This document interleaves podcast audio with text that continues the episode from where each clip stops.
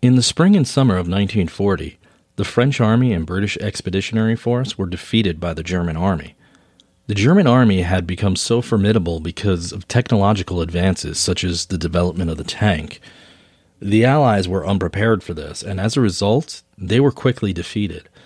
Other German advances included mobile vehicles and close air support of ground forces, the evacuation of the British from Dunkirk and the final defeat of France left only a thin line of English fighter planes between that island nation and total defeat. While events unfolded rapidly in Europe, leaders of the United States Army knew they were utterly unprepared for this new type of mobile warfare.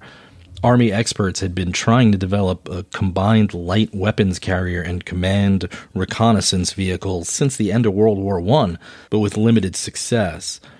In June 1940, the military compiled a list of requirements for a new truck to replace the cart and mule as the Army's primary method of moving troops and small payloads. This new vehicle is now commonly known as the Jeep today. Little known is the remarkable story behind their creation. My guest Paul Bruno has spent 20 years researching, writing, and studying early Jeep history he spent countless hours telling this story to the world, first for the big screen and now twice in book form. The culmination is the true story of three auto manufacturers the American Bantam Car Company, Willys Overland Motors Inc., and the Ford Motor Company, who accepted a challenge to build pilot models of this new type of vehicle. The journey to production was full of challenges and it took until 1941. The story of their journey is one of legend. They overcame incredible odds to produce a vehicle that would change the world. And one of the four other pieces of equipment that Eisenhower said he and his most senior officers regarded as among the most vital to our success in Africa and Europe in World War II. This is an episode for history buffs in particular, especially those interested in World War II. I had a lot of fun with Paul. He's a funny guy, and Paul does a really great job of laying out the story in digestible bits of information you know, it's a funny one because you don't think it should be that exciting, but it's really an interesting story. Um, and one that's just never really talked about, and that's that's what Paul's trying to do here is just get this story out because it's an amazing story. But find out for yourself, and I hope you enjoy the Paul R. Bruno with Jay Birch.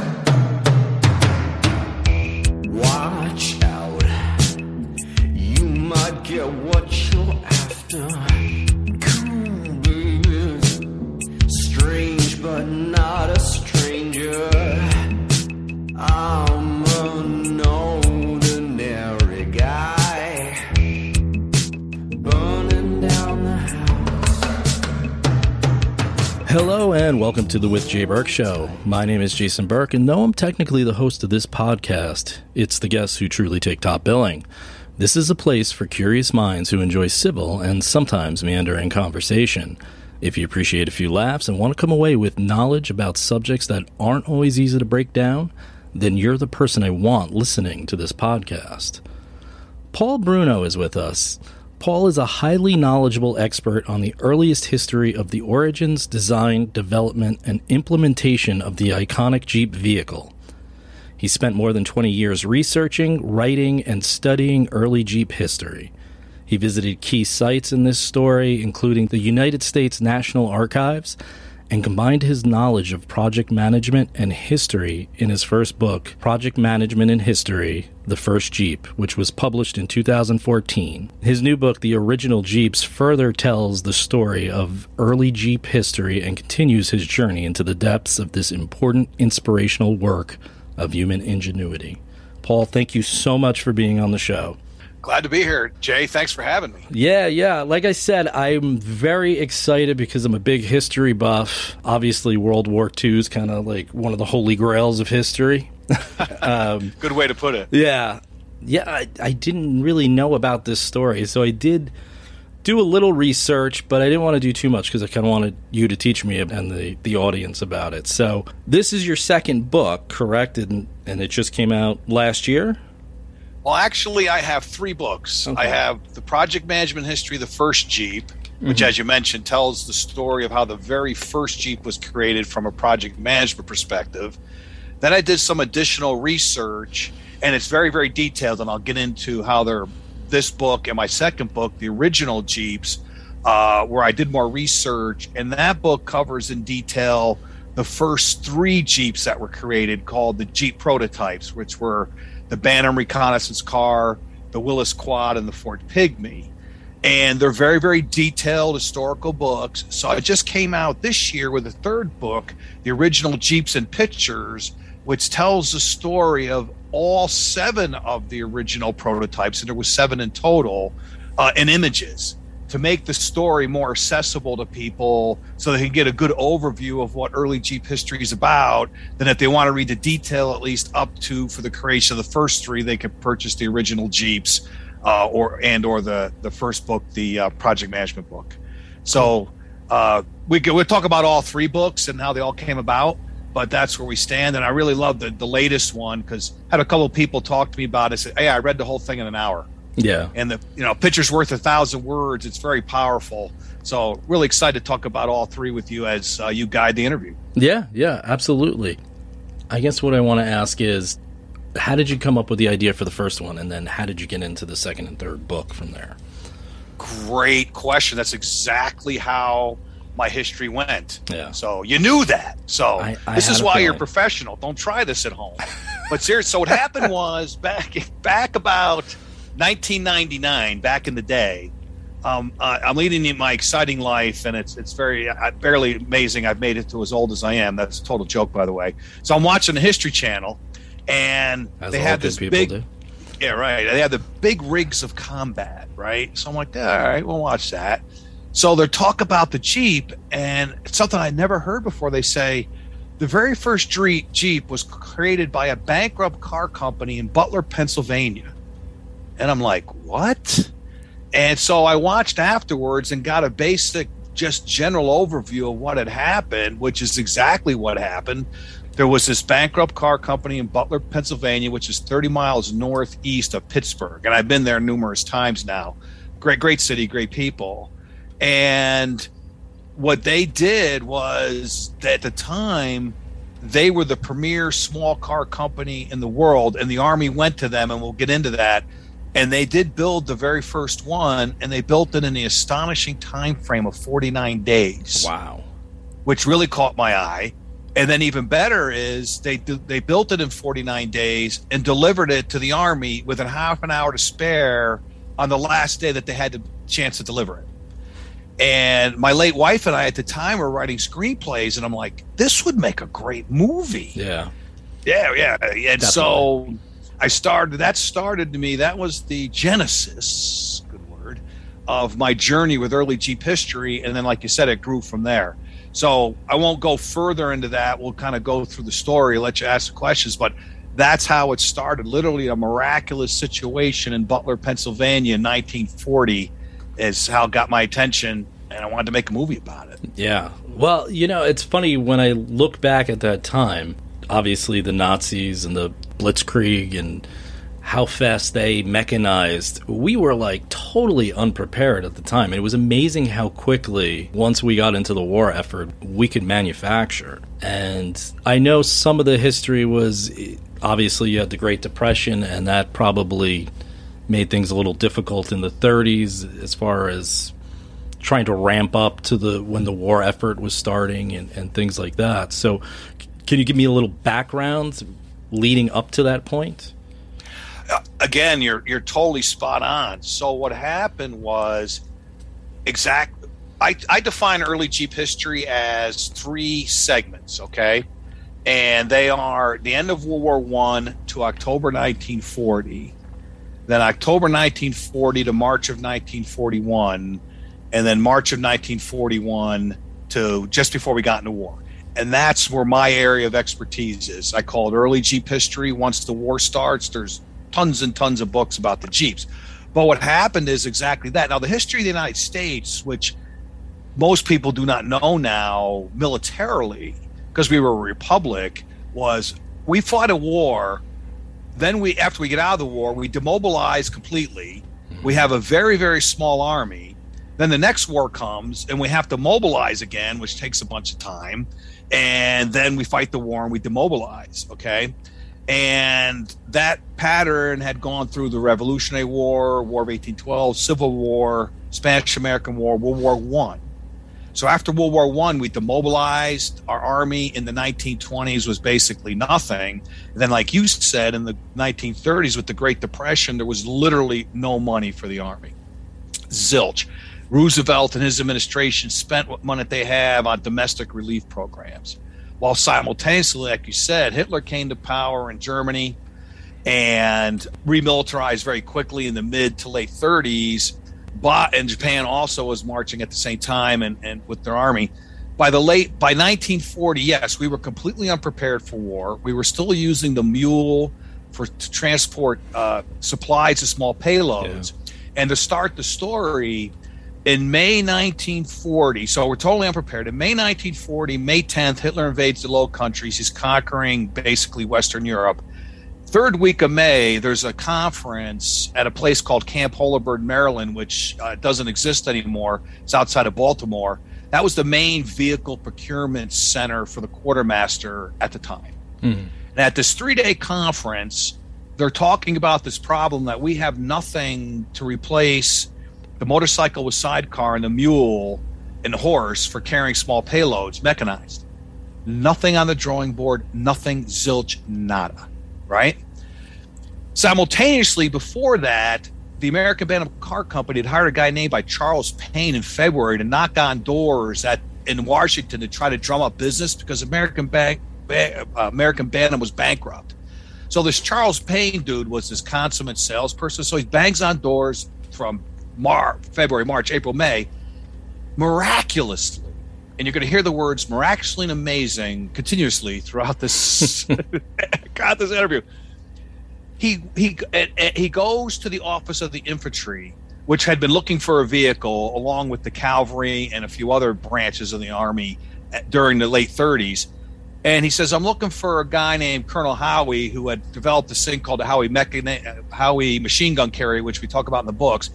They say he's not here, but the guy that does our motor vehicles is a, a guy named Colonel Oseth. So Payne goes to his office and sit in, sits in his windowsill. Colonel Oseth is at this conference on the third day of We've Got Nothing. He drives back to Washington, D.C., walks in his office, and there's Charles Payne sitting in the windowsill of his office to talk to him about vehicles and small vehicles for the Army. and it's like, how does that happen? Yeah. Okay. So that so there is the start. I'll, let me. I'll continue through the June 6th memo, and then we can pause. Yeah. So Os, uh, Payne says I'm looking for Robert Howie, and Oseth says he's not here. But if you want to talk to somebody about vehicles for the army, I'm the guy. Okay, for the infantry. So they start chatting, and he says basically Bantam's vehicles won't work, and Bantam's vehicles have been rejected by the army, just didn't handle military in the late 1930s, and I have that document in the books. He says, "Okay, if you want us to, you want to work with us, I will tell you what we want." So what they did is over a two week period, they came up with a general set of characteristics for a vehicle, just a general set. It's a two page memo. The actual two page memo is published in my book, The Original Jeeps and Images. And they come up with this memo. It, it has a list of characteristics, and it's and they send it through the cavalry to get okayed by the adjutant general to start a procurement. Okay. And when is the memo published? I think I said it June 6, 1940. Hmm. Okay. Here's your first test of history. What happened four years later to the date on June 6, 1944? Well, that's uh, D Day, isn't it? D Day. Yeah. You can't make that up. D-Day. Exactly four years to the day before, the very memo that every single Jeep that's been ever been built came from this memo. And I discovered that. And when I was researching, I could not find anything before this memo, and I couldn't understand why. The reason is there wasn't anything. That memo, and I'll explain how I found that out in a minute, is the genesis of the Jeep procurement. And we'll talk about the steps afterwards that I document in detail in the book as we continue the interview. Wow. All right. So I mean, the Army and Roosevelt. Well, first of all, they're watching this situation go down. So, so before Pearl Harbor, you know, Roosevelt knows from conversations with Churchill and other leaders that he is going to have to get involved at some point. I mean, I know we did the Lend Lease and all that kind of stuff, but remember when he would run for president, he had to keep running as someone who was going to keep us out of the war. That that was who would run against him as anti-war, anti-war Republicans, or I think there might have been a, actually an anti-war Democrat who once went against him one time too, if I remember. Real correctly. quick, real quick on that. There was a huge, exactly isolationist movement. Yeah. Going harkening back, and I detail this in the book to George Washington's No Foreign Entanglements. Yep. And people had been very disillusioned by our, at least a large majority, which was led by Charles Lindbergh, and there was a lot of other famous people in the isolationist movement. And that did hamper those two things, exactly what we talked about in 1940 and prior. Roosevelt and the administration doing a lot in terms of building up the military. Okay. Yeah they didn't really even start really start building up the military till after his reelection because he did run on I kept this out of the war and the isolationist movement also hampered people you know from Congress to fund things because you know they had to run for reelection in 1942 so there wasn't a lot of money around uh, to do anything. So yeah they're looking at this thing. So what happens is they need this vehicle. You have this serendipitous meeting between Charles Payne and Colonel Oseth and I, and I love this part of the story. Okay, again, just amazing. So, Oseth and the infantry in 1938, 1939 had had identified a vehicle again detailed in the books called the Marmon Herrington that they wanted for their vehicle to transport weapons. Okay, hmm. because that's infantry drew and transport troops. Well, the Quartermaster Corps, which procures things for the army, they had messed that up. So the infantry was not happy with the quartermaster in 1940. So what does Colonel Oseth do? And I learned this, I'm going to bring this in now. What really brought the detail, which had never been published before in both my books, during the war and until after the war, there was a court case called Willys Overland Motors Inc., the Federal Trade Commission versus Willys Overland Motors Inc., where Willys, who we'll talk about a little bit later, had been saying they created the Jeep and the government sued them to say they were not. Well, I found this case in the archives, and it literally was the treasure trove, use a term used early, holy grail of early Jeep history. During this court case, they had amazing amounts of documentation, but even more importantly, they had deposed every single person in detail that had anything to do with the creation of the Jeep in 1940 and 1941. So here you have a exceptionally rare situation in history where in front of me 4,000 pages of testimony from the people who did it only years after they did it and more importantly eh, eh, what they call this is oral history, you know, as a historian. You know, oral history a lot of times they interview the people long after the things have been done. They didn't do that here. But more importantly, it was a court case. They were under oath so they really weren't at liberty to kind of embellish what they did mm. or kind of spin it. They had to tell the truth and nothing but the truth. So going to that, Colonel Oseth at the trial in his deposition, and I'm reading this, you know, and all this stuff is all over the place, and I had to organize it. Listen to this one. This is beautiful. He's so mad at the quartermaster. He says, I put in that June 6th memo a requirement for an armored face shield for the driver specifically so the recruit the, this procurement would go to the ordnance department and not the quartermaster because anything that had armor in it at the time went to the ordnance department. and I'm like, I'm reading this going, hey, nothing ever changes. He's mad at the quartermaster, so I'm going to have ordnance do it. Yeah. So I'll skip to the next part of the story just to finish the thought. So it goes over the ordnance department, Jay, and here's what the ordnance department goes. Yeah, we don't we don't procure vehicles. We don't have a clue. They don't have a clue what to do. They're like, what do we do? And they go, you know what? There's this American Bantam car company in Butler, Pennsylvania that knows a lot about small cars. Why don't we go visit them and see what they might be able to tell us? So on June 17th, 1940, which I think was a Wednesday, they go, we're going to go visit Bantam's plant in Butler, and they're, and they're coming from Baltimore, okay, you know, uh, you know, mm-hmm. Washington D.C. area, and talk to them about this new vehicle. So they go up to Butler and have what's significantly one of the most significant two day meetings in history in, in Jeep history and all of history. Okay. And they talk about the vehicle with Bantam, the committee from the ordnance department. and they literally get a good idea of what they want to the point of they drew a concept drawing, which I actually held in my hands in the archive. It's in.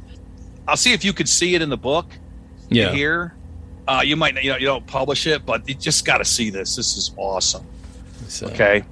So I, I don't know if you can see it or not. Oh, I got my blur on. Um, Yeah. I Uh, got to turn my blur off. Anyway, had to buy the book. They call it the Beasley Brown drawing, and it was this general concept, and you could kind of see it's not really a Jeep, but they got the drawing, they got a general idea of what they wanted to accomplish.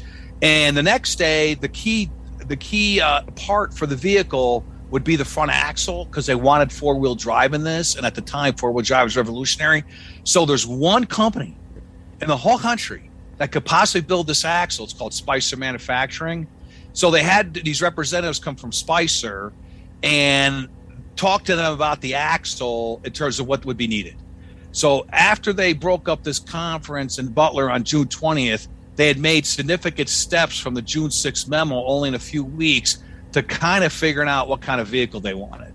But I just love where it goes to the ordnance department because OSETH is so angry at the quartermaster, and the ordnance just goes, "Yeah, we don't have a clue." so June, we're at June twentieth, nineteen forty, in the story, and that, and again, that's all detailed. And th- this is something history would have never found out if they hadn't had the trial. Why in this June 6th memo is this armored face shield? Oh, and I and I, I included all this testimony. Oseth admitted to that at the trial. He called it a lawyer's trick, and that's what he was trying to do. So without it would have been lost to history if they hadn't had this trial. Why is this requirement in, in the first place, and why didn't it go to the ordnance department, who ended up in Butler on June nineteenth, twentieth, nineteen forty? yeah. That's just such a Love weird. that. I guess that's all a history, though. It's just weird coincidences and strange, to use your word, miraculous things that, that go Miraculous together. things So- happen. What ended up happening? Just to move forward on that in that lawsuit, what was the end result? Oh, they they came up with that. The very first Jeep was created by the American Bantam Car Company and the Army in June through September 1940. So they ruled against Willys because Willys was claiming they had created the Jeep because Yeah. they were they were the ones that eventually got the Jeep contract, which we'll talk about toward the end of the show. And they basically said no. You, it was it was Bantam with the in cooperation with the Army. They really worked together. And I use the word created. I don't think the Jeep was invented because nothing in the Jeep individually in those requirements and what would come later were new or hadn't been done. It was the combination of them Yeah. into this brilliant vehicle, which was new. So that was what the, the court came up with after 4,000 pages of testimony and uh, hundreds and hundreds of exhibits. So, How long did that take you to go through? oh, a lot of long time, but it's a labor of love. I love archive stuff. I, when I'm dealing with archives and original documents, almost just the way I'm wired, it's it's a gift. I think I can feel the people. I can feel the history yeah. when I'm reading the original documents, and it just it doesn't matter what it is from history. Now, don't ask me to fix anything because everything's got to be balanced in life, Jay. And I am the least handy man that was ever born. So I've got the good news is I can do all this history stuff. The bad news is I can't fix anything. And my late wife used to say, you know, you can remember who died on like May 10th, 1864, but you can't remember what cat food to get at the grocery store. Yeah. I'll come clean that I am only handy because um, out of monetary necessity. when I bought my first house, I found out I could be very handy.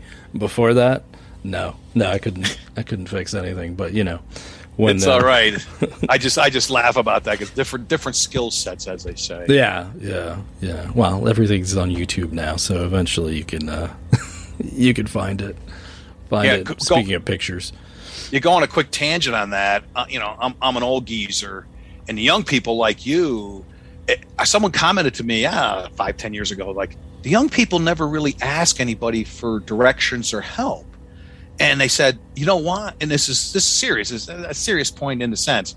They could because they just look everything up on YouTube. yeah, Now the good news is late in the game, I finally figured that out, and I'm actually doing that also. So I'm with you on that yeah, and it is really handy. It's like Google anything, do it on YouTube, so on and so forth. End of tangent, but that that's No. that, that is a very uh, legitimate point. Listen, it's the worst thing in the world for somebody like me sometimes because it's just a thought pops in my head, and and you know, you used to have to sit there and ponder it and try to figure it out, or you could go to the library if you really wanted to know something about some. But now it's any question in the world that I have, or or let me put it this way: sometimes I have a question and I'm like, I'm never going to be able to answer that. But now all I do is is have my phone and I pull it out and yeah. I ask the question, and then I yeah, go down two, a rabbit hole.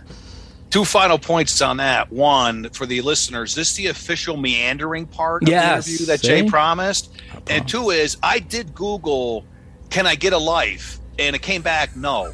So there wasn't a there wasn't a video on that. I was like, what? Anyway, end of meandering. But uh, yes. we, we, you promised him some meandering, so we yeah. had to do it. If I don't put at least you know one minute of meandering, then it, then all my legitimacy goes away. So I'm glad you helped me out with that.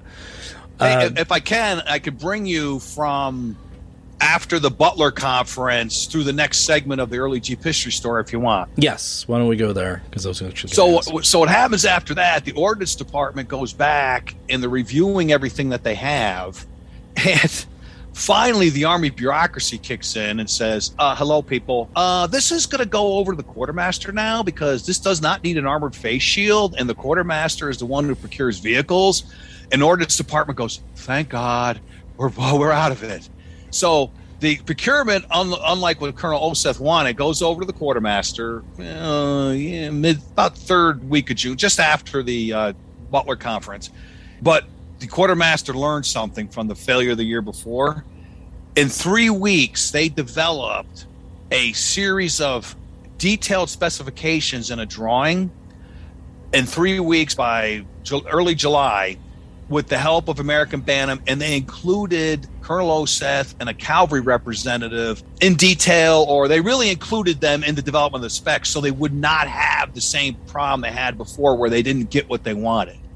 So by early July 1940, you had this detailed 17 page specification called ES 475, which the complete specifications in the appendices of both the first book and the second book detailed to build to. And then this concept drawing 08370-Z, which is in both, which is in actually all three books. And that concept drawing, or uh, not a concept drawing, that drawing, you really can start seeing a Jeep vehicle. It's really amazing. I, I, and I, I just hope people, when they read the books and they see that drawing, it's like, wow, they've gone from nothing in May to a two page memo in June 6th to early July. We'll go to July 8th or 9th to basically where they can go out and get someone to build to this. And they used like a wood mock up on the floor. They, they also uh, a chalk drawing. And then the best story is they took an old 20 horsepower Bantam engine, stuck it in like, you know, threw it in like a, an axle and stuff like try tried to run it up a hill. And it, ended up halfway and went boom, nothing. And Oseth testifies and goes, oh, I think we're I think we're done right here. This isn't going to work. And, and Charles Payne was there when they did that test, and he goes, he comes running up and goes, don't worry about, it, don't worry about it. We're already looking at a more powerful engine. And Oseth says, and Charles Payne saved the whole procurement again right there. They're running up the hill with a 20 horsepower engine. Go, boom. I so, was I was going to ask about the first prototype, how it went when it was done. So I guess that's kind of my answer. Well, that was the that well, was, that's the uh, that was the first, I wouldn't call that the prototype. You're on the right track. That was the first kind of test to see what might work as they were trying to design it, and it didn't go well. And they did, and they did know that they needed a more powerful engine. They went with 40 horsepower in both the BRC and the Willys uh, and the Ford Pygmy. Uh, and it's another story. Probably won't get in today.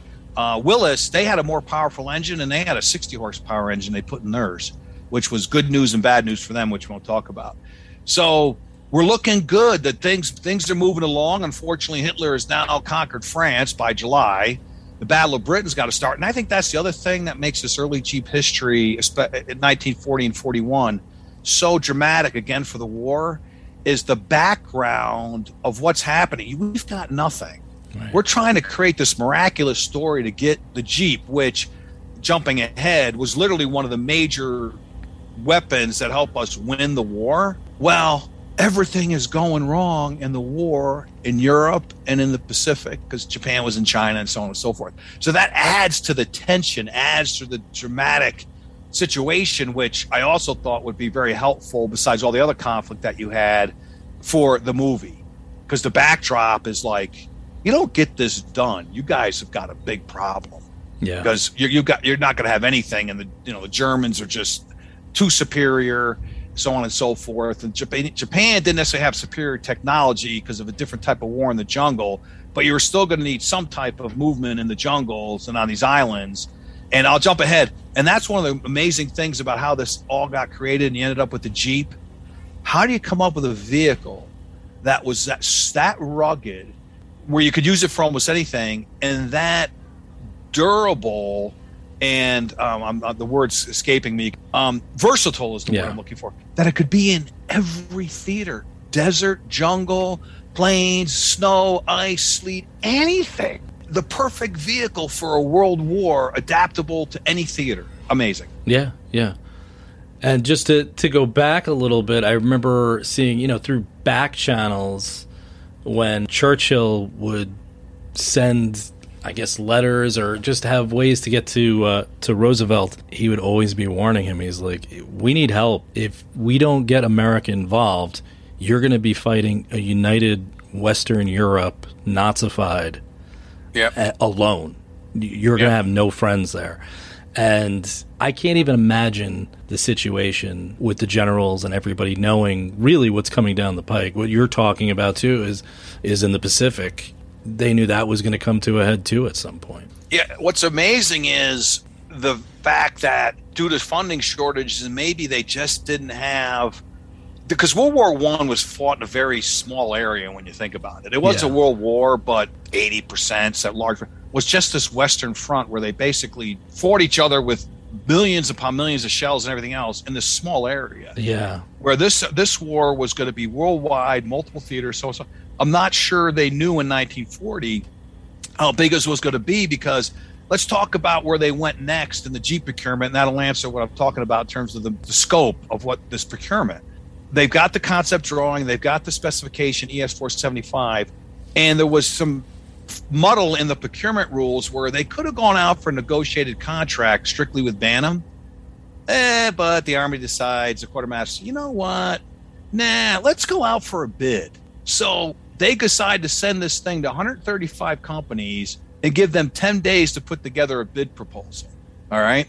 And even in the memo, they said, we don't expect to get too many, and there's really only one other prospective bidder that we know that might come forth in this. So, of course, this catches Bantam completely off guard. Okay. They don't have any resources nothing to put a bid together. So they call up this guy, Carl Probst, who was a designer, well known, he was about 60 at the time, to come and help them. And Probst basically tells them at first, No, I'm not coming because I need to get paid and you have no money. Next thing you know, Mr. Probst gets a call from a guy named Bill Knudsen, who was the head of the War Production Board hired by Roosevelt away from GM to get this done. And the auto industry was a very kind of everybody knew everybody kind of thing at the time. Yeah. Knudsen calls up Carl Probst and says, You know, Carl, I got an idea for you. We really need this vehicle. So why don't you head over to Butler and give him a hand? Click. And Carl Probst says, Yeah, you can't really say no to Mr. Knudsen. So Probst heads over to Butler. And so the procurement, they got to have their bid documents done by June 20, the bid opening's June 22nd. The bid goes out on uh, July 22nd, excuse me. The bid goes out on July 10th, 11th, right? Probst doesn't even show up till like July 18th. He literally works through the night with a guy named Harold Christ, who, had been, who was a genius who had been working on the project for Bantam throughout the whole thing. So Christ and Probst get together. Probst draws up the whole documents. Okay, they get them all prepared. And on Sunday, Sunday, Ju- July 21st, the day before Monday, July 22nd, they drive down to Baltimore to review the documents with Charles Payne. Now, the Army had put in this weight requirement. We won't go into great detail here, but it's going into great detail in the book of let's see now. And I'm a project manager for my first book, and this is requirements that you hate. They didn't ask any of the manufacturers, Jay, how much this thing should weigh. So they just decided on their own, the Army, they said, you know what, this is going to be between a half ton truck and the motorcycle with sidecar. The latter weighs about 500 pounds, and a half ton truck weighs 2,000 pounds. So this thing has to miraculously weigh 1,300 pounds. Nobody could build a vehicle for that. Yeah. Why am I bringing that up? They go down and they meet with Payne, who's the salesperson, right? Now, Carl Probst and Christ, they're kind of these honest engineering, design, mechanical guys, right? They put in the form that the vehicles was going to weigh 1,800 pounds. Payne blows a gasket and tells them, and and and, and uh, Carl Probst was relating this 20 years later in an article that I found. He blows a gasket and says, "You can't put that in at 1,800 pounds. They'll reject our proposal right out." They literally called a stenographer up in the middle of the night. She came over and retyped the whole the, the bid forms, and they put in. And, and Carl Probst says in 1962, we put in 1,273 for the weight. I found their actual bid document, and on the front page, underweight, 1,273 pounds. I actually held that in my hands. Wow. So they they get all the documents set and they rush over to the or the bid the bid presentation. Ten o'clock, July twenty second, nineteen forty. I love that story. You see that in the movie? The personographer's there, open them up. You can't put twelve hundred, Yeah. eighteen hundred pounds in the weight. I love that story. So uh, that that was um, that's how we got to that point, and um, I think I forgot the meandering. I think I forgot the reason. Oh, I know what it was. Oh, we got to talk about the contract. Don't let me forget to tell you about how many they wanted when we get to the contract. Okay. So, and which we're going to come up to next. Let me just bring that up. I'll bring that up. So they're bidding for a contract that was going to be for 70 vehicles. That was it. Right? Right. Exactly. It's like you're to be fighting a world war, and we're just looking for 70 of these things to try to figure out what we want. So they're sitting there, and and they, and Bantam shows up at the bid meeting, and the only people that showed up were Bantam, a, a company called Crosley, which did not bid because the other amazing thing they put in, which you already talked about, is the Army wanted this thing built in 49 days. Well, prototype 49 days. Uh, let me see. Where did we pull that out of the air? Uh, you know, we need we need uh, 49 days. It's got to weigh 1,300 pounds. And Ford was there, and Ford said, "We're not bidding because nobody can build this in 49 days." Now, the other bidder, a very famous company who would end up being very famous in Jeep history, Willys Overland was there, and they had put together a bid proposal that, but they had kind of got caught off guard. And this is detailed in the second book, the original Jeeps. So they had a timer proposal bid, and Bantam was the only one that had a full bid package with a drawing and everything. Uh, they open up all the bids, and the guy named Colonel Laws, who was the main vehicle procurement guy for the Army, they opened them all up, and then he did the car dealer thing. He goes, car salesman, he goes, I'm going to go in the back, and we're going to review these, and I'll come back out and then we'll see if he can create a better deal. So he goes back and he reviews them. Bantam's sweating there, and it's like this really hot day because if Bantam doesn't get this contract, they're done. They got nothing. They're bankrupt. They're all gone. They're, they're in history, right? Colonel Laws comes back out and says, um, "Well, people, Willys has the low bid," and Carl Probst says the Bantam people almost fainted. But this Colonel Laws, he had a theater for the dramatic, I think he just wanted to see what would happen with the Bantam people. And he says, but Willys says they can't build the vehicle until 75 days. Bantam says they can build it in 49 days. So with penalties, Bantam, the penalties that would go to Willys for that makes them higher than Bantam, so Bantam gets the bid, gets the award.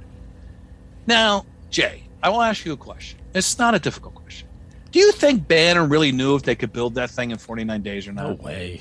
There's no Yes, way. my man. No way. They were lying through their teeth just like they did with the weight. They had no idea, but it's like, well, we're bankrupt. Why not? Yeah, Yeah. sure, we could do it in Go for 49 it. days. Why not? We can, we can do it. So, so Bantam got the contract, and we'll, we'll, I'll, I'll finish this segment up with they finalized everything uh, for the contract by August 5th, and that was when the clock started ticking. They had 49 days from August 5th, 1940, to build the vehicle, and that would be September 23rd, 1940. So there they go. They only got 49 days. How much was the uh, bid? How much did they pay? Well, that's a good question. I don't know. I don't know how much they said they could build the vehicles for. The contract ended up being. I think their bid was for around 171,000 for to build the prototype, and if they've got and they and that the prototype was built successfully, delivered on time, and accepted through the testing, which we'll talk about, they'd get the contract for 69 more. So the total, their total bid was for 171,000, which miraculously, they knew that the chief of staff, George C. Marshall, famous name, right? Yep. He had allocated 175,000 for it.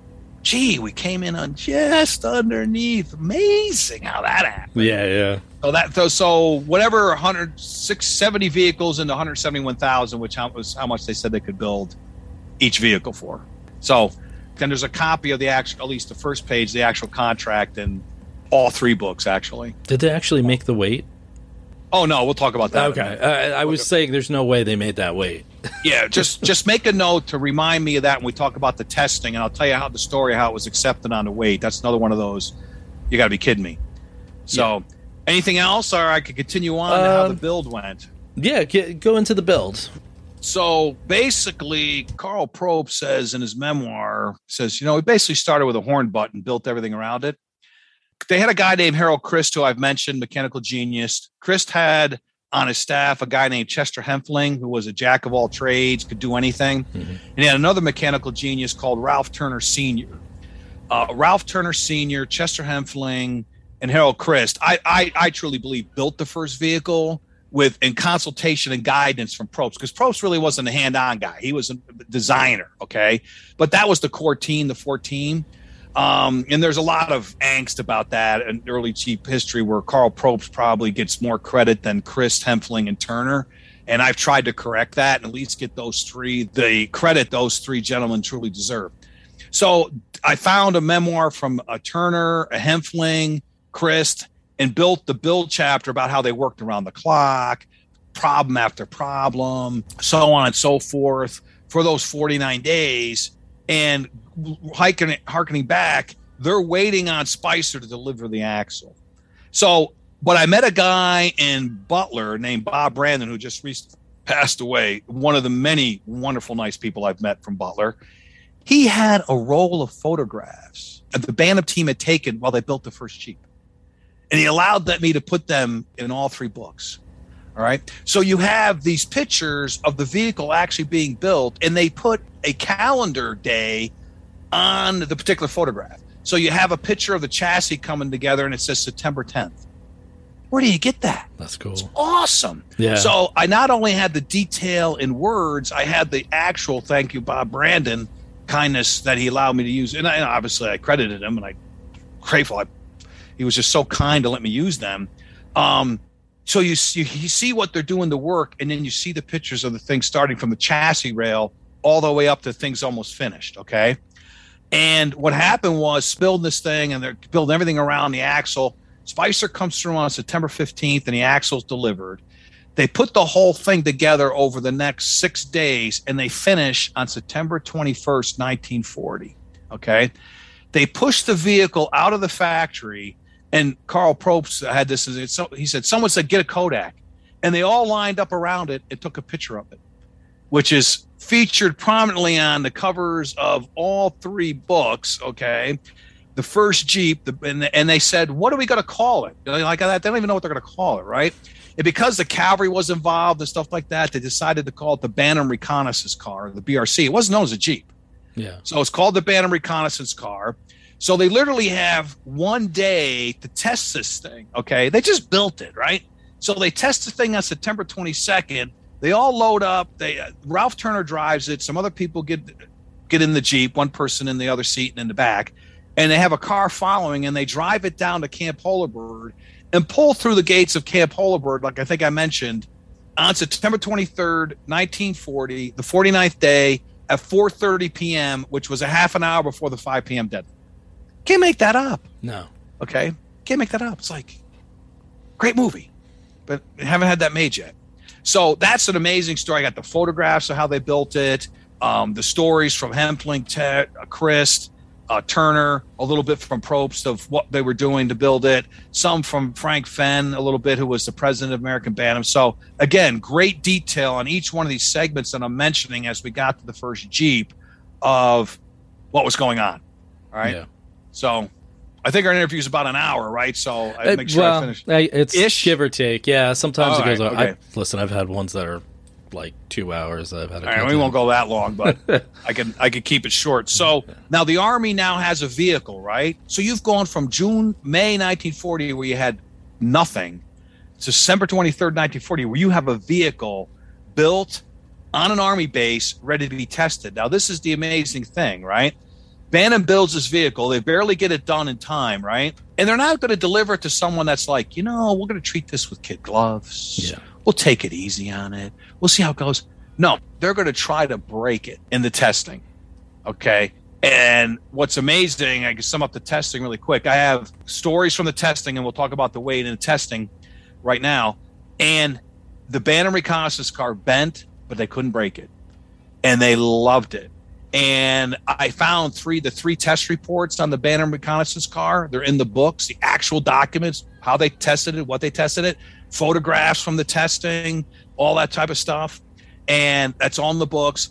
And what I love about the testing is, um, so here's how they decided to wait. They're testing it one day, and the and they got a cavalry general and an infantry general in, in the jeep, right at, at Holabird during the testing, and the thing gets stuck and the guy says, I think the cavalry general and Carl Probst was there with Charles Payne. And the guy looks and says, How much this weigh? So Probst, being Probst, starts into some explanation about how this is going to, you know, they're going to do this and that to get the weight down. And Payne's kind of like, Yeah, you know, shh, I'm not going to talk about it. So the cavalry general looks at the infantry general and says, You know, if the, if the two of us can lift this out of this where we're stuck, weight's good to go. They get behind a vehicle, they lift it up, pull it out of where it's stuck. Weight's good, don't care how much it weighs. And the Bantam reconnaissance car weighed about 1,800 pounds. The two people could lift up the back and get it out. So there is the scientific, exceptionally detailed, exceptionally objective way of how they decided that the weight was okay for the Bantam reconnaissance car. the two generals just lifted out of a bog. Ah, go here again. You know, can't make that up. Love it. All right, so It's now good stuff. Let me ask you. So was this an answer? The Germans had Volkswagen at the time. It wasn't that their version of it. They had the thing called the Kübelwagen. Yes, But it yeah. was not anywhere near as dynamic as a Jeep. Okay. The Jeep was designed from the ground up to be the versatile, rugged, do anything vehicle. The Kübelwagen was a good car, could get around, but I don't think it had the cross country ability of the Jeep had with four wheel drive, et cetera, et cetera. So was good. The, where they were more mechanized is they had the tanks, Yeah. they had the planes, they had the um, and and and using the tanks with infantry. That's what I was trying to. And the planes in close support that never been done before. You know, Blitzkrieg. Yeah, the Blitzkrieg. So- So that ends the first third of early Jeep history. October 1940 had the BRC. I can briefly go into the next third, and there's just so many twists and turns. It's really a melodrama. yeah. All right. I love this part of the story. Okay, you ready? Because I get to do a Godfather imitation. All right. Hopefully, it'll be good for you. So Willys, remember Willys? Yes. They did not get the first bid, right? right? Oh, Right. so Bantam's accepted, and they tell Bantam you can build 70 more.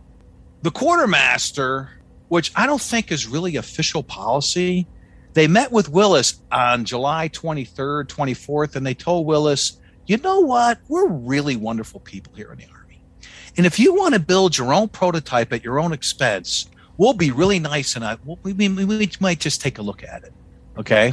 So it's like an offer they couldn't refuse. Like, you know, if you want to build your own vehicle at your own expense, feel free. We'll take a look at it. So Willys did it. They built their own vehicle.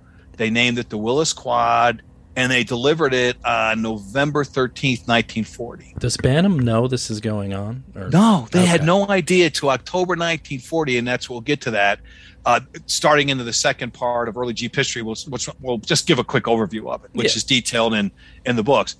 So Willys delivers. So in October, the, the quartermaster just decides, you know what? Yeah, we should get someone else involved too. Doesn't tell Bantam, doesn't tell Willys. The quartermaster calls up Ford and says, "Hey, come on down. We we got, we got something for you." And they ask them to build the prototype. And Ford says, "Sure." They shared a lot of information. There's a lot of back and forth about all this Bantam's stuff was stolen. I don't really feel that way. Though a lot of this was public knowledge and stuff like that. They maybe looked at the BRC, but basically Ford was able to build a prototype in about six weeks eh, from early October 1940, and they delivered their Ford prototype called the Ford Pygmy on November 23rd, 1940. So now, by no- end of November 1940, the Army has three prototypes in place. But here's the thing After they got done, continuing on with the exceptionally well organized procurement that we're talking about here, the quartermaster comes up and they now they have banner prototypes been accepted. They know Willys is coming and know Ford's coming. They don't have any idea what they want to do next. So the short version is they go, you know what? We'll just have everybody build 500. Okay, first off, the problem with that is you're not supposed to order a contract at the time until a company has a proven and accepted prototype. They haven't even delivered their prototypes, Willys and Ford, and they're offering them 500 each, right? So Bantam protests. It turns into this huge soap opera. It goes up to the highest levels of the government. So one gentleman, the adjutant general, he says, no, Bantam's going to get a $1,500 contract, and these other two are not going to get anything until their prototypes are accepted. Within days of that, through political maneuvering and all the other stuff that happens in bureaucracy, right? Because this is your tax dollars at work, they decide, eh, everybody gets 1500 Sounds about right. What? Sounds about right. Yeah. So by early December 1940, in the second part of the early Jeep history, which I detailed, Bantam, Willys, and Quad have all have contracts for 1500 with Willys and Ford's contracts dependent upon if their prototypes are accepted, right? So Ford's prototype was really good. Their prototypes accepted in early January. Boom. Bantam's already building their 1500. Ford, good. You're good to go. You can build your 1500. The Willys Quad, which was an excellent Jeep, truly, but it failed the testing, primarily around their weight and their engine, which we won't go into detail. Well, Jay, there was another whole bunch of memos and things like that, which have documented the books. And miraculously, even though they were overweight, the thing had failed the testing. Miraculously, by fe- early February, Willys was again reinstated and said, you know what? I, I got to tell a story. The quarter, they're failing. The quartermaster's own committee said, no way, this doesn't work. They have to go back and fix it. The second in command of the quartermaster wrote a memo, which I include in the book, to the decision makers above him fighting for Willys. Now, where does that happen? You have an army general fighting to keep a manufacturer in a procurement that they're not really supposed to be in. But guess what? It went through a whole bunch of machinations, went up to the top of command. He says, you know what? Yeah, Willys doesn't have to change anything. The Willys Quad's accepted and knock yourself out. So they get their 1500 contract. So that's the second time Willys was almost knocked out of the procurement near death that they were resurrected. Okay. And just finishing that line of thought, Willys, to their credit, they they were really good. Uh, all three of these companies were amazingly good. They went back and t- took all the stuff that the Army told them they had to fix. They kept their more powerful engine. They got the weight down to like it needed to be 2,160 pounds. They finally came up with that later on. You know, after all the whole thing. Yeah, I won't even bore you with that. Oh, uh, yeah, it's not going to wait 30, 2,160. They got to like 2,159 pounds and they called their new vehicle, which they had redesigned by May, the Willys MA. Okay. And that was an excellent Jeep. Okay. Now, you won't get the answer to this probably, but I'll give you the first part. So, the, the, their initial vehicle is called the Willys Quad because of four wheel drive, right? So, when they created their, they retooled this thing so much, they decided to give it a new name. So, they chose military for M for military. And why do you think they chose the letter A? It's so simple you won't get it. Automobile? no, it's the first letter of the alphabet. Really? Uh, yeah, it's the first letter of the alphabet. So, it so it's a military vehicle. It, it, oh, it's, like a, military it's a military vehicle. vehicle. It's the first version, and there's going to be a reason why I'm bringing this up. It's the first version, so we'll just call it the Willys MA. Boom, done. Love that. There's a reason I'm bringing that up because it, it, it goes into something very famous later on.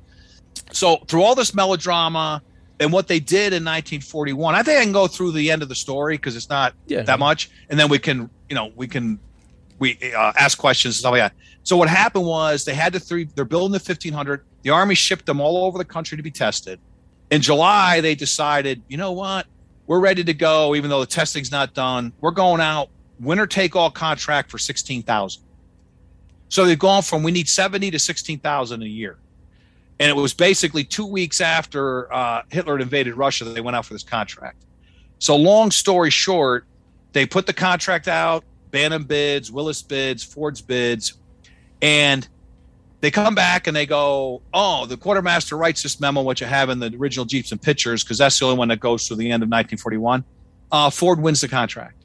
It literally goes up to that gentleman by the name of Bill Knudsen, and he had been an ex-Ford employee before he went to GM he didn't like Henry Ford at all, I mm-hmm. believe. And he gets it and goes, you know what, quartermaster? No. Willys has the best vehicle at the lowest price. Willys gets the 16,000 contract. So there's the third time Willys almost gets out of the, gets, get, doesn't win it, right? Yeah. So here's what happens, which goes from the Willys MA story. The Army asked for a whole bunch of more changes between August 1940 and toward November of 1941. They made so many changes, they decided to call it the second version. So they called it the Willys M. B. Yes, that's how you got the Willys MB name for the war, which they built 360,000 of. So I get to do my last Godfather imitation. You ready? So they come down to November of 41, and the Army knows this is going to be big, right? And they says, we need a second procurer. So they go to Willys and they go, this is their second Godfather. You know, Willys, we got another offer for you we think that you should allow Ford to build your vehicle under license because we need a second supplier. What do you think of that? And Willys said, You know, I don't want a horse's head in my bed. So I'll, we're really happy to allow license our Willys MB to Ford. And Ford built 277,000. And they called their, their, their second vehicle, they called their Ford GP, which wasn't chosen. So when they built the, the, the Willys vehicle under license for the war, they called it the GPW. The G stood for general. The P stood for a wheelbase of under eight, under 80 inches. So GP and W for GP Willys. So that's how you got the Ford GP Willys.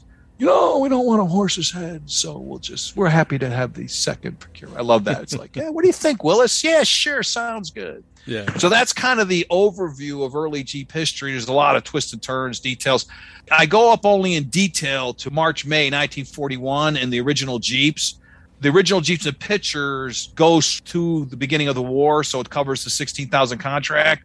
I'm thinking about doing a second edition to the original Jeeps and try to include all the detail of you know what happened in 1941, like I have for the detail for the first three, to show how you got the BRC 40, the Willys MA, the Willys MB, and the um, you know the Ford GPW. So how many of that these, makes sense? So how many of these are produced before we we enter the war? Because you're you're all the way up to November. 41 right and now you're a month well you're less than a month away probably in some cases of uh, pearl harbor yeah they produced at least 5000 before the war willys might have been building the mb after they got the 16000 contract but not a lot they eventually this goes to your point you made earlier tooling up by the time they tooled up for the war and at the end of the war they built almost 600,000 of them just jeeps between the two manufacturers which is remarkable yeah so. it's it's unbelievable just the mechanization in general how fast everything happened I, I mean I watched was it World War II in color? I don't know if you've seen. That. Yeah, it's good. That's a good. I've seen that one. Yeah, and you watch them trying to hold off the Pacific, and it's like we don't even know if these missile these missiles are going to work that we're dropping into the water. Um, well, was, the torpedoes? Terrible. I'm sorry. Yeah, well, meandering, Bo. That was an absolutely perfect point. The torpedoes we had at the beginning of the war, probably through mid late '43, there was a captain named uh, Mush Morton. They didn't work. Yeah and they kept coming back to the Navy. Typical, right? You got the guys at you know, base.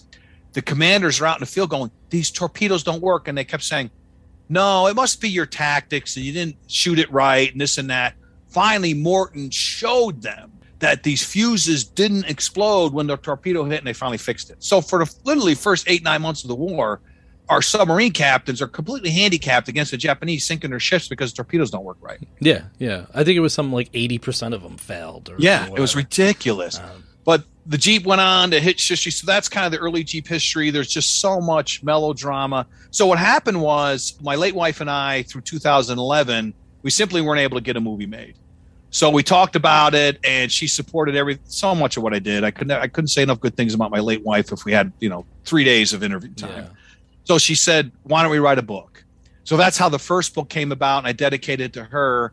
And people that are in the early Jeep, and you haven't asked me this question yet, so I'll answer it because everybody will ask me this question. You'll, you'll get. You'll love this. The next one is everybody has that gets into this Jeep stuff, gets into it. And I was at the Bantam Jeep Heritage Festival in Butler this past year, and someone said, hey, Jeep stands for just empty every pocket. Okay. Because you just get into it, it's like an addiction. And people always say to me, Do you own a Jeep? I go, I'm not really not an outdoor kind of guy, that kind of thing. You know, I can't fix anything either. I'm also not outdoorsy. It's like, what do you do that's actually useful? Pretty much nothing, but write about Jeeps. Um, I tell them my passion, where I just empty every pocket, is writing, reading, writing, and studying the early Jeep history. Yeah, and that's that's where I'm at.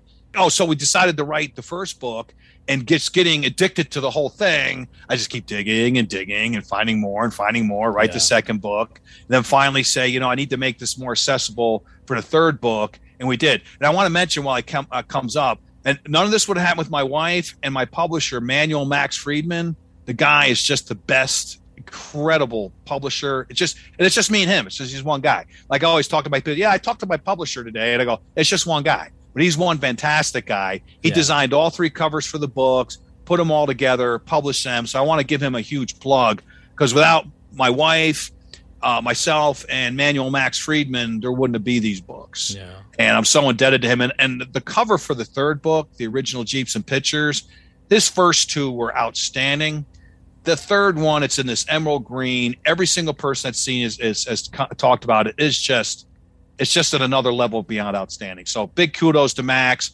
Uh, hopefully, he'll give me you know pay me my you know hundred bucks plug money when it when I talk to him next. so that's kind of the story. So turn it over to you. Questions, thoughts that came in your head? Yeah. So let me go back to some. Did you ever actually write a screenplay, or did you just pitch it as a as a? Movie? Oh my God, we wrote so many different versions of the screenplay. And what happened is my wife and I tried to sell it to Hollywood. I got so many stories there. It's like incredible, right? No success, no success. I wrote, we wrote other screenplays in history, actually won some contests, won awards and contests, blah, blah. Talk to Chrysler, talk to these people, blah, blah, blah. That's a whole other story. We won't go into the screenplay. That's how I met Max, is he's a movie producer and a screenwriter and so we met him in 2006. He saw it. We pitched him. He loved it.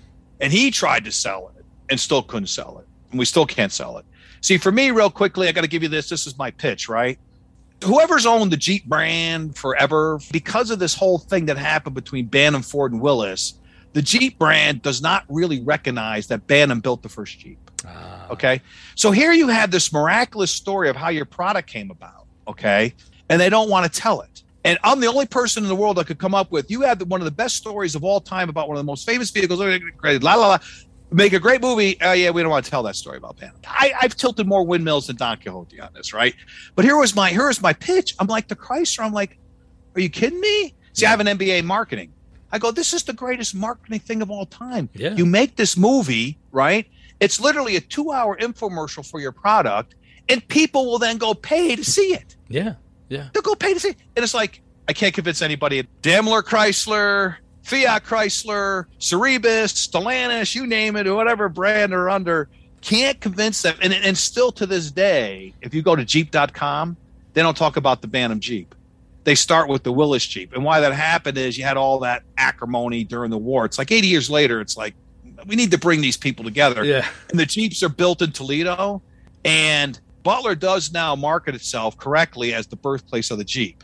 Yeah. Okay. And that's correct. It was kind of birthed there. But Toledo markets themselves absolutely correctly as the home of the Jeep. Mm-hmm. Something can be burst somewhere and find a home somewhere else. And that's really what happened. They both have a story to tell. They're both exceptionally valuable stories. But we wanted to tell the story because only in a movie about Bantam, you know, and the birth of the Jeep and how the first Jeep came about.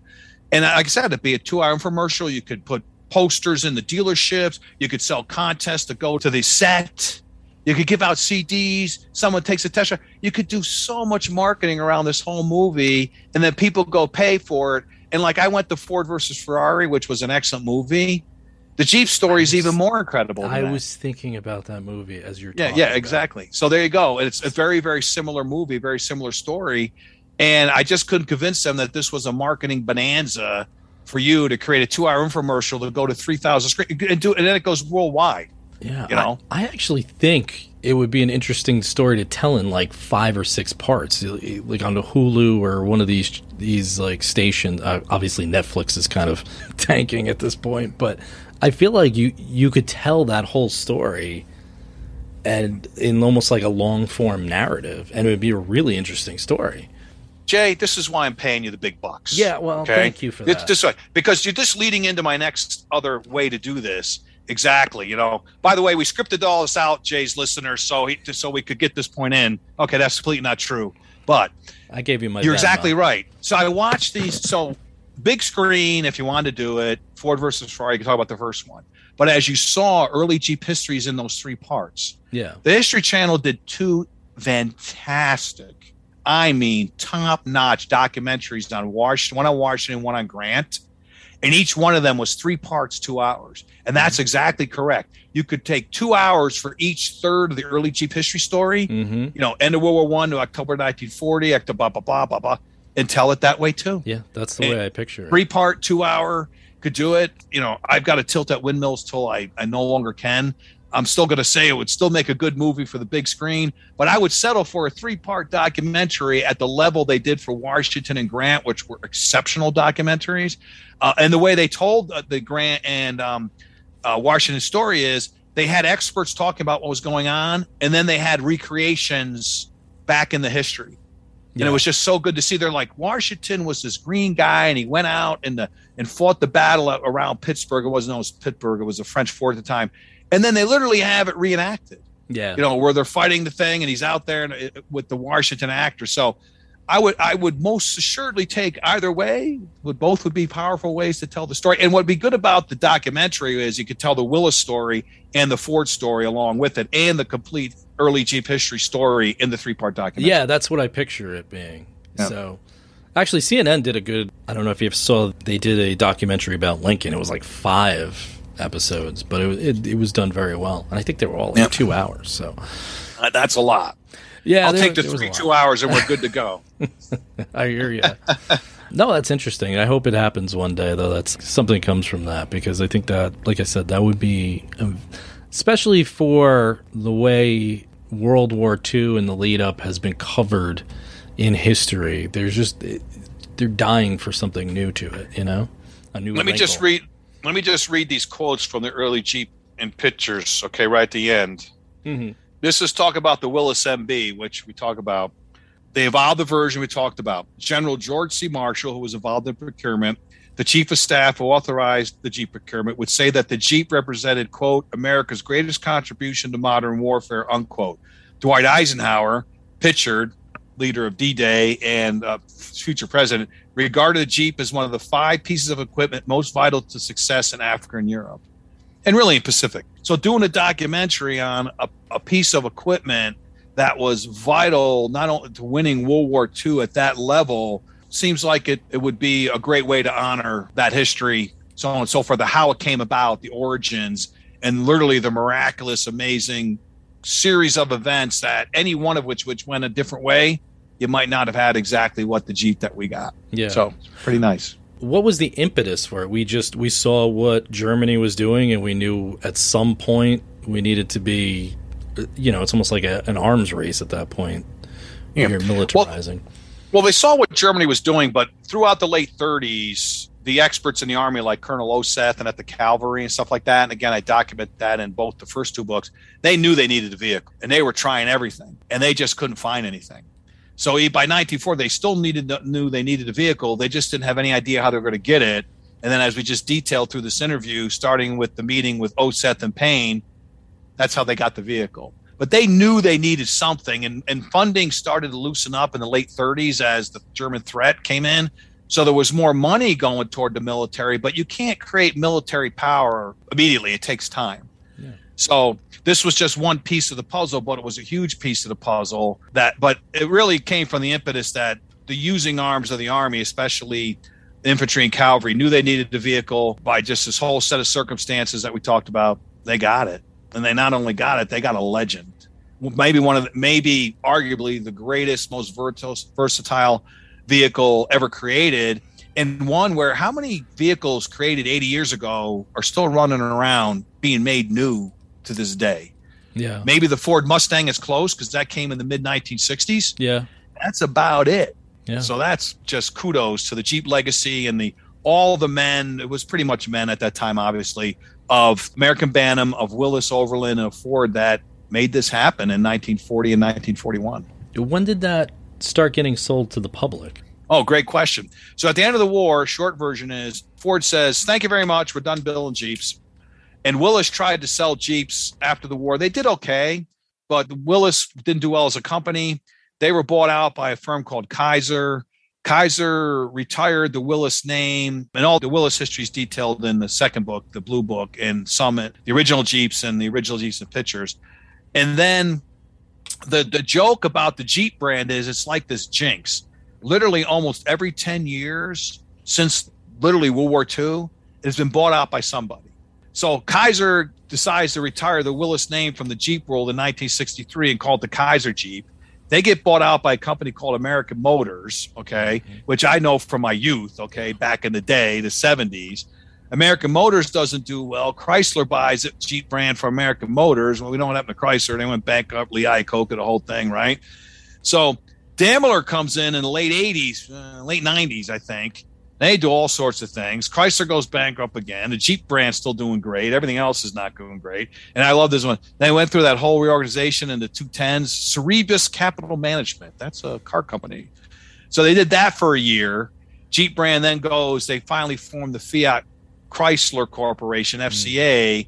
brought in a guy named Marchionne, I think if I pronounced that right. He was a real car guy. He got FCA back on the right track. Oh, of course, 10 years later, someone has to buy the Jeep brand. So FCA decides to merge with Peugeot, and now it's called Stellantis. So somewhere that was like maybe 2020. So by 2030, the Jeep brand's got to go somewhere else if we're going to keep the streak alive. but it's just been owned by so many different companies. But throughout that whole legacy, they just keep building the great vehicle. Didn't matter who owned yeah. it.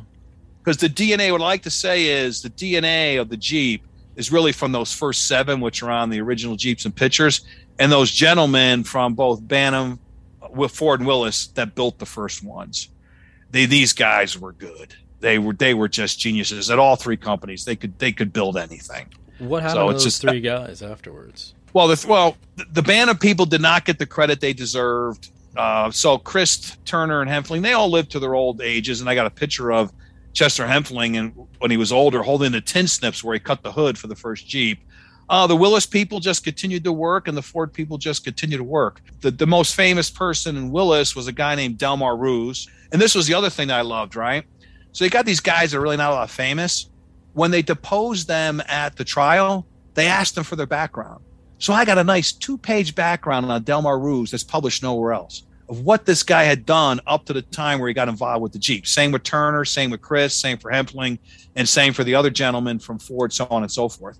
So I, I just feel bad. I mean, Willys gets appropriately its fame. Ford gets its fame to its point about built the Jeeps. But I've always felt bad for the Bantam people, especially the four people that we mentioned Crist, Turner, Hempfling, and Probst gets some. But those other three that they've never really gotten the credit for really putting their DNA into the Jeep, into the very first one. And at least my books are some small attempt to give them the credit they deserved, along with the most justifiable uh, credit for Willys and Ford.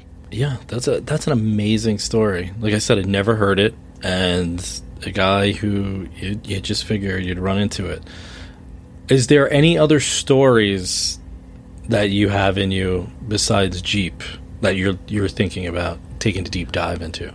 Not really at this point. Mm. Um, if I took another deep dive, I, I really would want to finish the second edition of the original Jeeps to get the detail for the last third. Then after that, I mean, I wrote we wrote all these screenplays because they're historical. I wrote one about I called the Curse of the Titanic is about Halifax, Nova Scotia, because people don't realize there's Titanic dead buried in Halifax. Okay.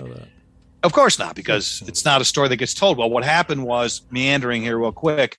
When the Titanic went down, you see the end where they're all floating in the at the end of Titanic by James Cameron. They're all floating in the ocean, right? Well, they're still floating there. So the White Star Line hired this company out of Halifax. That was the closest to the disaster area. They hired a ship called the Mackay Bennett, and the Mackay Bennett went out there and pulled out 300 bodies from the water, literally weeks later. And they brought them back. Some of them buried at sea, and others they brought back and buried at Halifax. Well, six years later, December 6, 1917, two ships collided in Halifax Harbor. One of them caught on fire. The problem with the one that caught on fire, it was a munitions ship. It blew up and killed 6,000 people. So I wrote a whole story around between the Titanic sinking, the Titanic body recovery, and the what they call the Halifax explosion, which was literally the largest, greatest man-made explosion before the atomic age. All right, and I weaved a story around it. So I would love to see some of the screenplays that my wife and I did, which is pretty much probably Whistle and Dixie. Um, you know, I wouldn't mind getting back into that and seeing some of those made because some of the stories were very powerful. We wrote a story about the first African American who made the rank of colonel in uh, the United States Army, a guy named Charles Young, mm-hmm. a very, very talented man. Wrote another story about a guy named Alexander Jourine who literally hiked his way out of the Soviet Union in 1979 across northern Finland one of the greatest human endurance stories of all time. We call it uh, "The Fugitive Meets Castaway." No one's ever heard of Alexander Jourine. This guy's he's still alive. He was 26 in 1979, so he's pushing 70. But he was a physicist. And if you Google Alexander Jourine, it's J O U R I N E. His name comes up with physics papers he did after he made it to the West. So there's just that would be nice book wise. I don't know if I do the second edition of the Jeep history. I guess I'll wait to see what inspiration hits, but that that's really the only thing on the table is to really complete that third part up to the level I've done for the first two thirds, and we'll go from there. Yeah. So one miracle at a time, as I used to say when I was working. It. That's it. Well, this is really cool, and I really uh, appreciate you coming on. Like I said, I was excited for this one because it's a story that that's not out there. So we like interesting stuff on this show. So I really do appreciate it. I'm going to check out the book, and maybe we'll we'll chat I'll again afterwards. One last thing blatant plug section. Absolutely. Books are available at Amazon.com. You can check out our website, originaljeeps.com.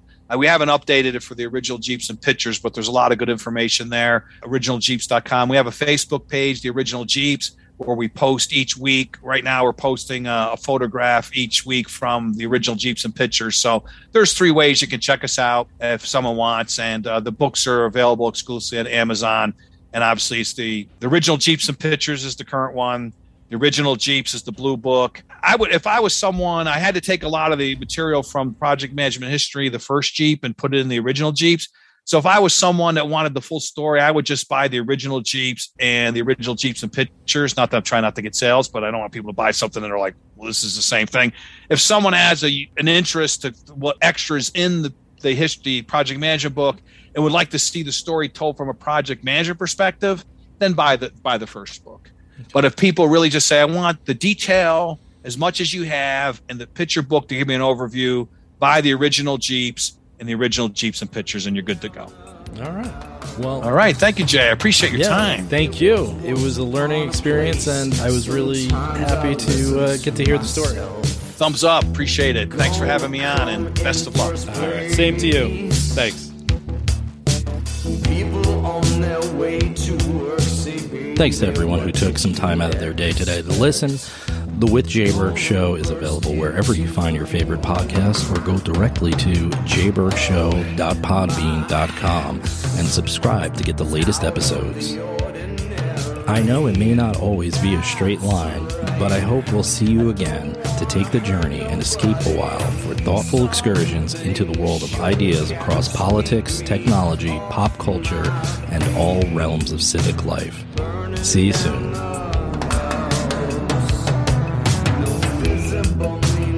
Stuck